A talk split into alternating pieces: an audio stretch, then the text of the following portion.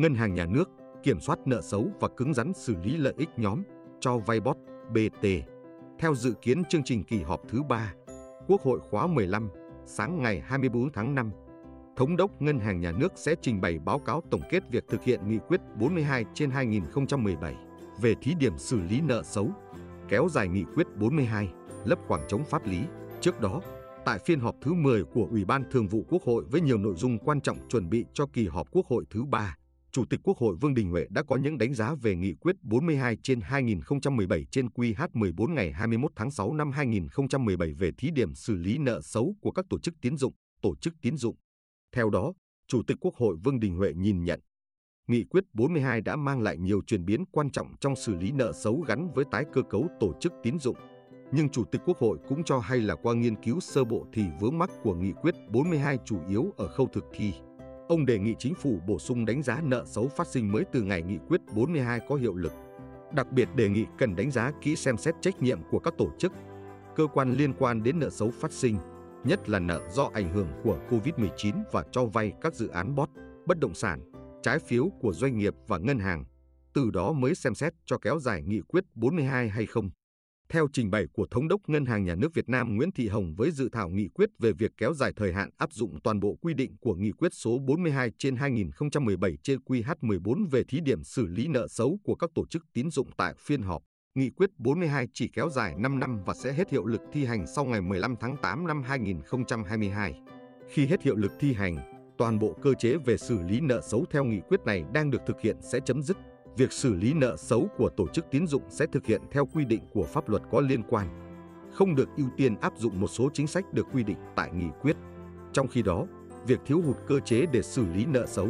cùng với việc tồn tại các khó khăn, vướng mắc, bất cập, xung đột pháp lý giữa các văn bản quy phạm pháp luật ngành ngân hàng với các văn bản quy phạm pháp luật khác, đặc biệt liên quan đến xử lý tài sản bảo đảm của khoản nợ xấu dẫn đến nếu không được tiếp tục thực hiện thí điểm theo nghị quyết số 42 trên 2017 trên QH14 sẽ ảnh hưởng lớn đến tiến trình xử lý nợ xấu của hệ thống các tổ chức tín dụng, đặc biệt ảnh hưởng đến quá trình xử lý tổ chức tín dụng yếu kém. Vì vậy, chính phủ kiến nghị cho phép kéo dài thí điểm nghị quyết 42 nhằm lấp khoảng trống pháp lý này. Ghi nhận tại phiên họp, Thường trực Ủy ban Kinh tế tán thành kéo dài thời hạn áp dụng của nghị quyết 42 trong 2 năm tới 2024. Ngân hàng Nhà nước hứa kiểm soát nợ xấu và cứng rắn xử lý nhóm lợi ích, thực hiện đề nghị bổ sung đánh giá nợ xấu và cho vay bot, bất động sản, trái phiếu doanh nghiệp. Ngân hàng của Chủ tịch Quốc hội Vương Đình Huệ, Ngân hàng Nhà nước đã cập nhật các số liệu báo cáo gửi đến các đại biểu Quốc hội tại kỳ họp thứ ba. Trong báo cáo chính thức, Thống đốc Nguyễn Thị Hồng, thừa ủy quyền Thủ tướng ký, cho biết, đến ngày 31 tháng 12 năm 2021, Dư nợ tín dụng đối với lĩnh vực bất động sản của hệ thống các tổ chức tín dụng là 2 triệu 76.700 tỷ đồng. Trong đó bao gồm dư nợ tín dụng tiêu dùng để mua nhà ở, thuê, thuê mua nhà ở,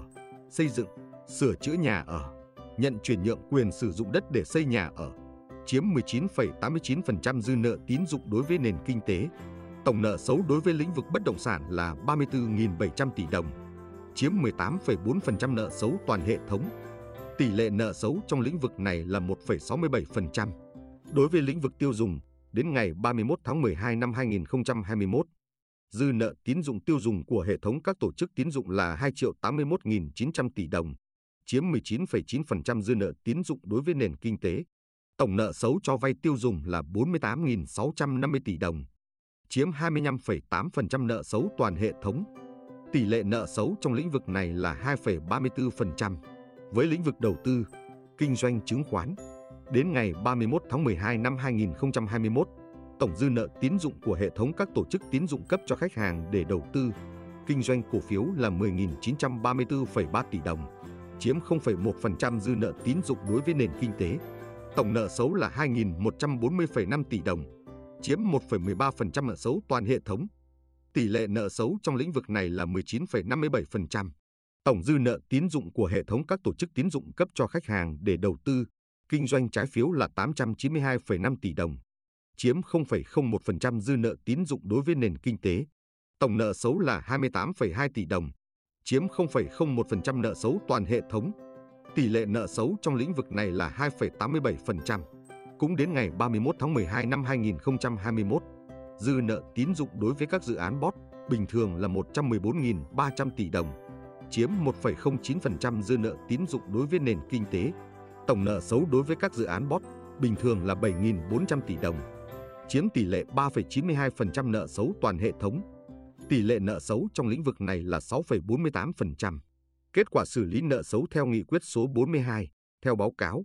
lũy kế từ ngày 15 tháng 8 năm 2017 đến ngày 31 tháng 12 năm 2021, toàn hệ thống các tổ chức tiến dụng đã xử lý được 380.200 tỷ đồng, bằng 47,9% số nợ xấu theo nghị quyết số 42 tại thời điểm ngày 15 tháng 8 năm 2017 và số nợ xấu theo nghị quyết số 42 phát sinh mới trong thời gian nghị quyết số 42 có hiệu lực. Trong 380.200 tỷ đồng nợ xấu đã xử lý thì kết quả cụ thể là xử lý nợ xấu nội bảng là 196.900 tỷ đồng, chiếm 51,79%. Xử lý các khoản nợ đang hạch toán ngoài bảng cân đối kế toán là 100.800 tỷ đồng,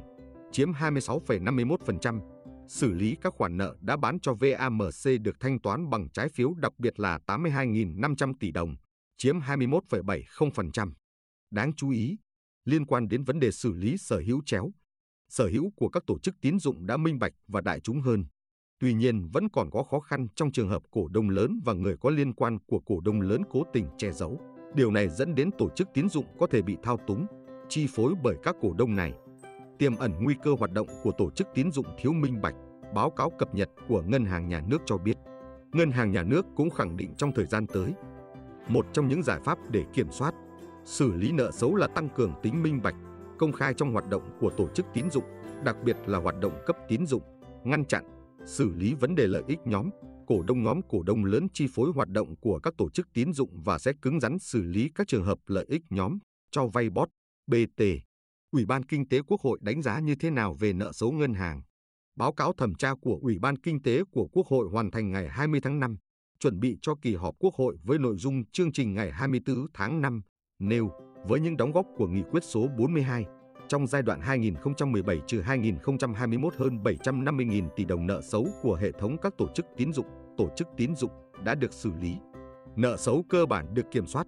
tỷ lệ nợ xấu nội bảng được duy trì ở mức dưới 2%, đạt mục tiêu đặt ra khi ban hành nghị quyết là duy trì dưới 3%. Trong đó, tỷ lệ nợ xấu nội bảng của hệ thống tổ chức tín dụng đến ngày 31 tháng 12 năm 2021 là 1,49% giảm so với thời điểm trước khi triển khai nghị quyết. Tại thời điểm ngày 31 tháng 7 năm 2017, tỷ lệ nợ xấu nội bảng của hệ thống tổ chức tín dụng là 2,51%. Nhiều tổ chức tín dụng có tỷ lệ nợ xấu giảm đáng kể so với thời điểm trước khi triển khai nghị quyết.